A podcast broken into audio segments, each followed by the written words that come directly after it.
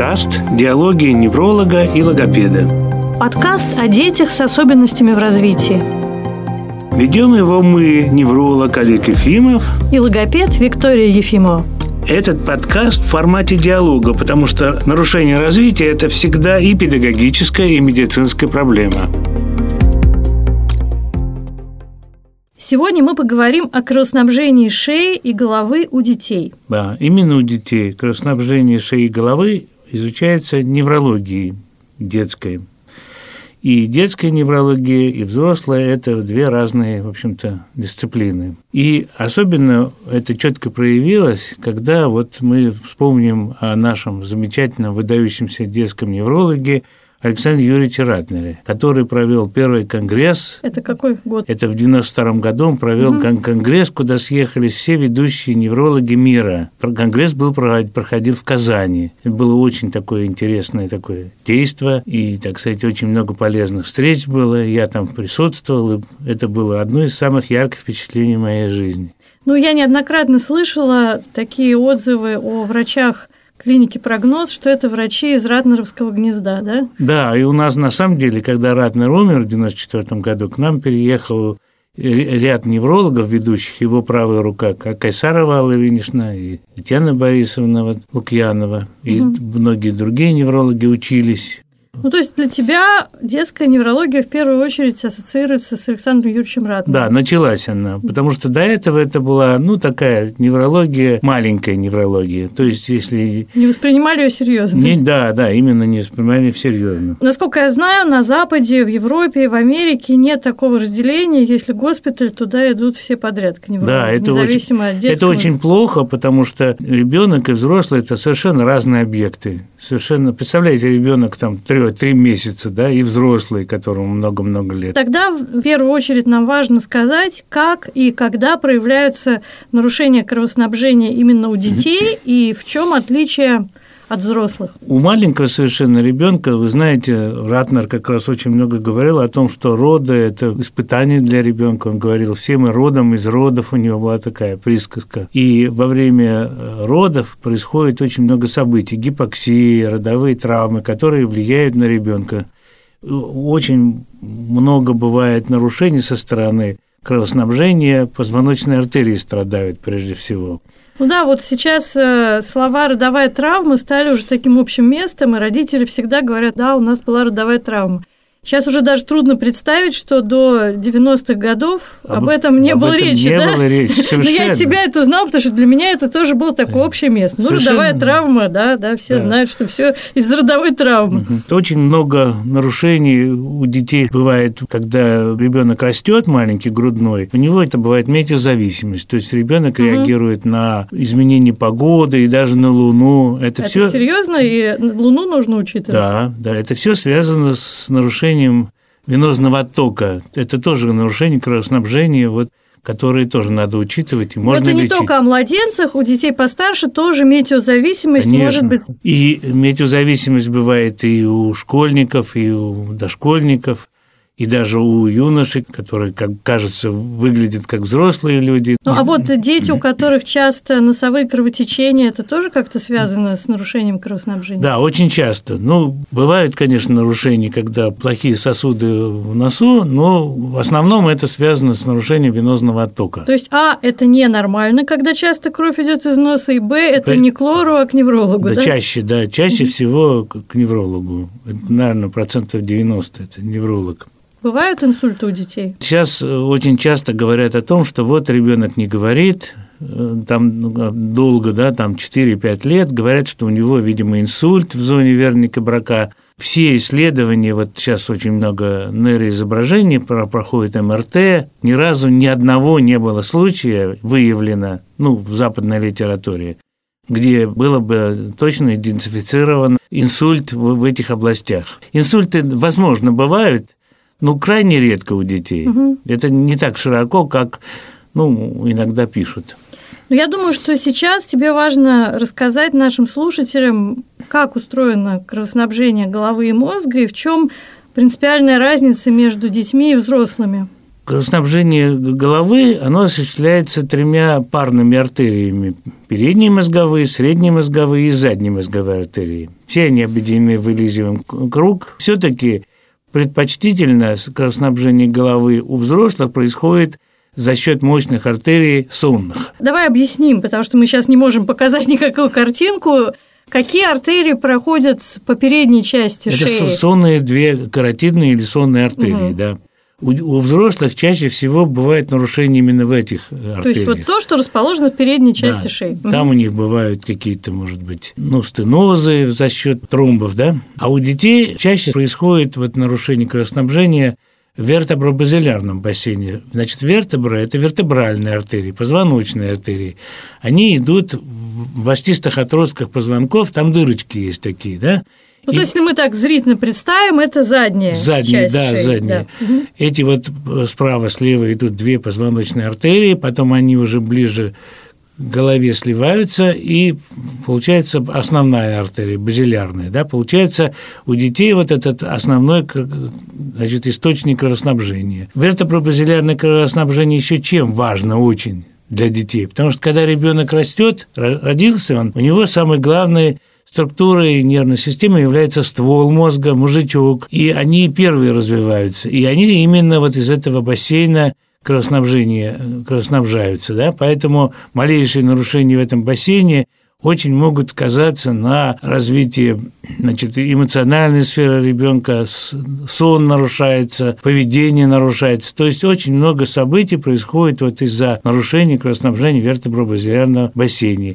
Это любимая тема Ратнера. Как раз он говорил, что вот вертебробазилярный кровоток у детей – это решающий кровоток, именно характерный для детей.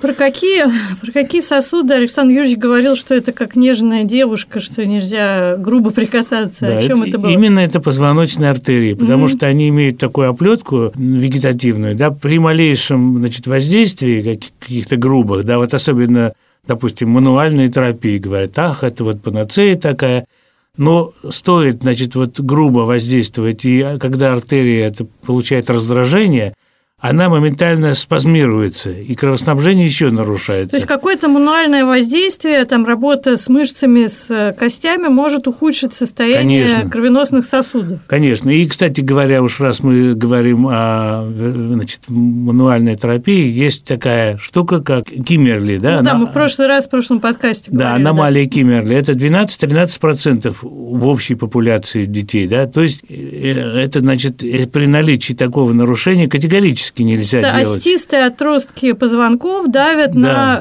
э, сосуды кровеносные. Да, да, да, да, да. Еще есть масса, э, значит, э, аномалий Керри или Черри, их четыре или даже больше. То есть тоже это вот редко диагностируются они, но это очень опасно может быть. Ты рассказал о том, какие есть сосуды. Я думаю, что еще очень важная тема в отношении детей – это разница между венозными и артериальными нарушениями. Для тех, кто забыл анатомию и даже да. зоологию, нужно пояснить, что вот есть у нас артерии, и они несут к мозгу обогащенную кислородом кровь. Ну, не только к мозгу, к да. органам, да, от да, легких. Да, да артериальную кровь. Конечно, там мощь давления в артериальных сосудах, и они достаточно, ну, трудно их повредить у детей. А вены несут обратно от органов отработанную кровь уже без кислорода. Да, там давления нет, угу. как правило, оно очень минимальное давление, и поэтому очень легко нарушается. Вот даже меняется погода, атмосферное давление, и значит, нарушается венозный кровоток. Поэтому головные боли развиваются у детей, Сейчас, я думаю, самое время перейти уже к вопросу диагностики, потому что ты же не любишь, когда невролог только гипотезами оперирует. Какая диагностика самая важная для выявления у детей нарушений кровоснабжения шеи и головы? Значит, самая важная диагностика – это ультразвуковая доплерография. Значит, это замечательный метод, абсолютно безопасный, дешевый, сравнительно. Сейчас он есть практически в каждой поликлинике. Да, но у детей проводить доплерографию – это достаточно сложная вещь. Немножко об истории доплерографии. Впервые доплерографию привез в Советский Союз еще значит, академик Бурцев. Когда это было примерно? Это было где-то вот в начале 90-х. Ну, это академик Бурцев, насколько я помню, это не Петербург, не Москва. Это Иваново. Иваново. Ректор Ивановского мединститута был замечательный, очень такой выдающийся, в общем-то, невролог. Вот как, как мы узнали, что появился у них в Иваново этот прибор такой. Мы сразу, значит, лето было, в общем, была возможность поехать, и мы с доктором и с моим сыном поехали в Иваново, значит, на разведку и с желанием, так сказать, чтобы как-то ввести в детскую неврологию. На чем вы поехали? На машине, на, на копейки, еще тогда копейка была у нашего доктора, и мы приехали в Иваново, завели там контакты, и потом купили быстро французский прибор. Первый был у нас это доплер. Ну, насколько я помню, ты рассказывал, что в то время эти приборы использовались только в научных в основном да, целях. Да, да, да, да. Угу. То есть С никаких, пациентами никто не работал? Никаких. Да мы собрали все, всю литературу, которая была о детском доплере, мы, значит, стали собирать всю информацию, пригласили вот из Иванова там аспиранта, который работал с подростками, и стали, стали учить своих докторов.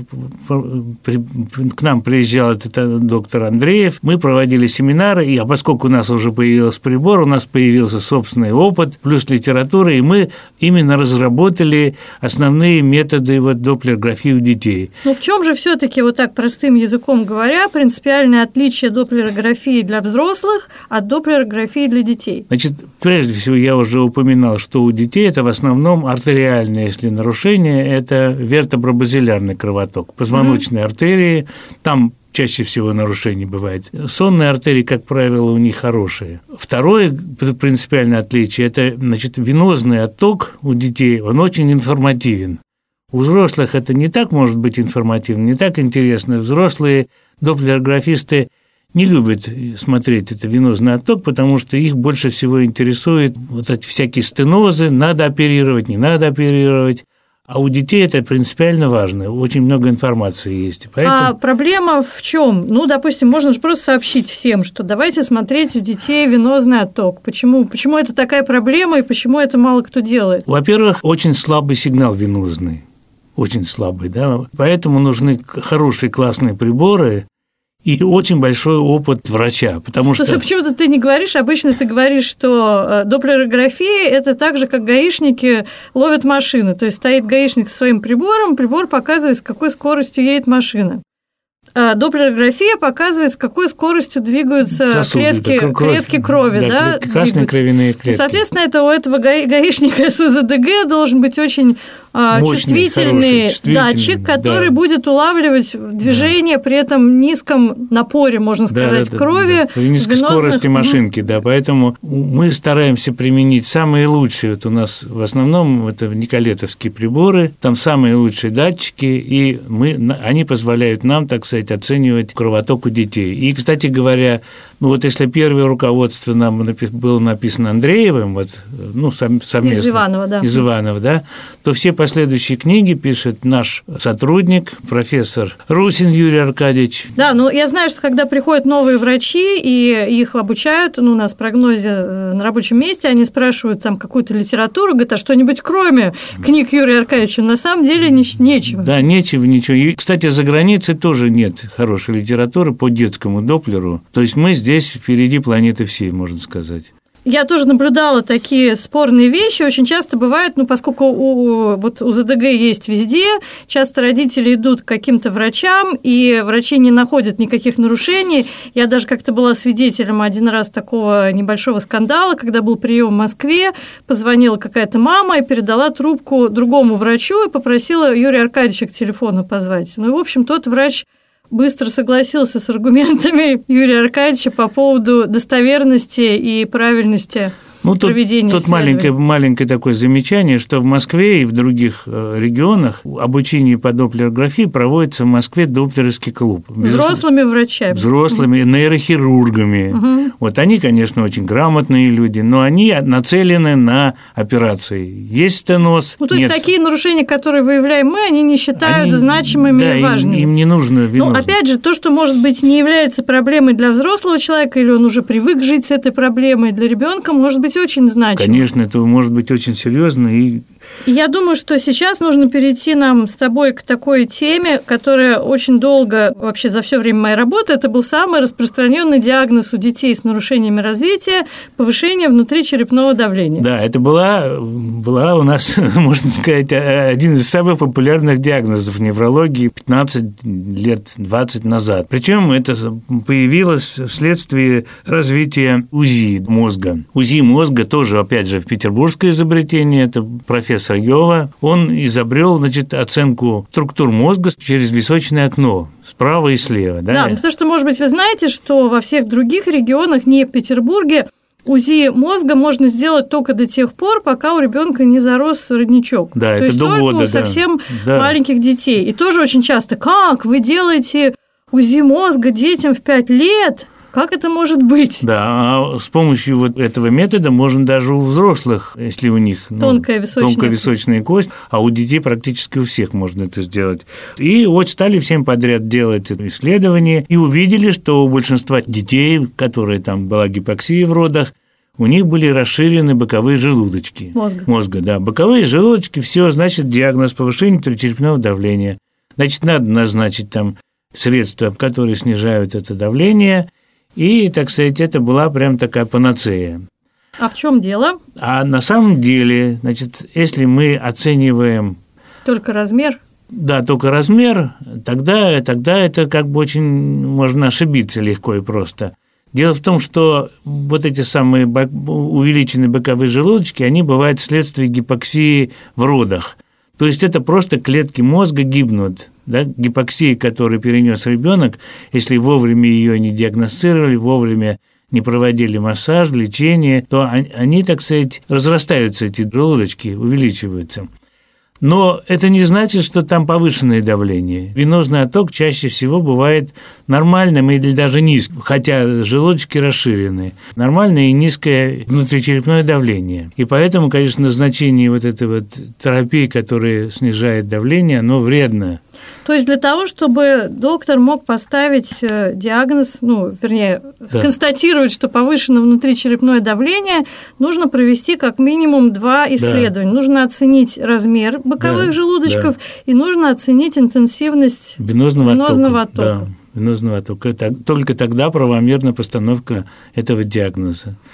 Ну, я так понимаю, что если размеры боковых желудочков это достаточно стабильный показатель, то оценивать кровоснабжение надо, у ЗДГ делать надо достаточно часто. Это не такое исследование, которое ты сделал один раз конечно, в жизни конечно, и конечно. радуешься. Дело в том, что кровоснабжение мозга ребенка очень динамичное, оно нестабильное не раз и навсегда. Ребенок растет, скажем, месячный ребенок это одни показатели, трехмесячные другие, году это изменяется значит, вот эти вот показатели. Ну, потом дети играют, занимаются дети играют, спортом, растут, кувыркаются. Да. Ребенок пошел в школу, да, вот у него было все хорошо, пошел в школу, прошла вторая, третья четверть, у него может быть резкое ухудшение, потому что утомление, отсутствие движения может сказаться. Поэтому вот это очень динамичная штука, и поэтому надо периодически, в общем-то, как бы по мере, когда есть жалобы, проверять и не думать, что это вот там раз и навсегда сделали. Ну или в те моменты, когда ребенок интенсивно растет, да, да, да, да, э, да. или что-то такое показалось, что да. работоспособность упала. Хорошо, ну вот провели диагностику и э, пришли с этим к неврологу. Что обычно невролог, какое лечение назначает детям с нарушением кровоснабжения шеи и головы? Ну, есть масса препаратов, которые улучшают кровоснабжение мозга, да?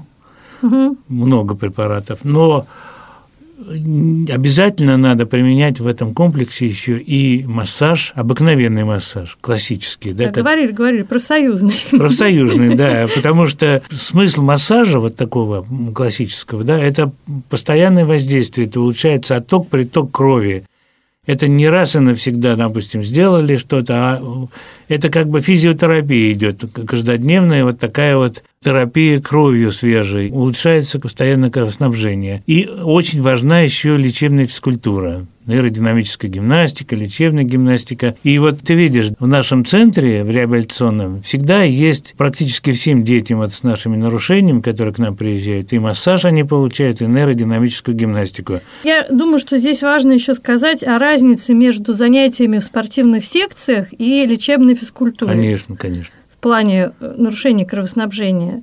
Но, насколько я вижу, очень часто занятия в спортивных секциях бывают и причиной нарушения да. кровоснабжения. Вот есть такой миф, что, например, плавание улучшает э, вообще состояние ребенка кровоснабжения, а вообще-то ребенок, когда плывет, задирает голову, это затрудняет его кровоснабжение.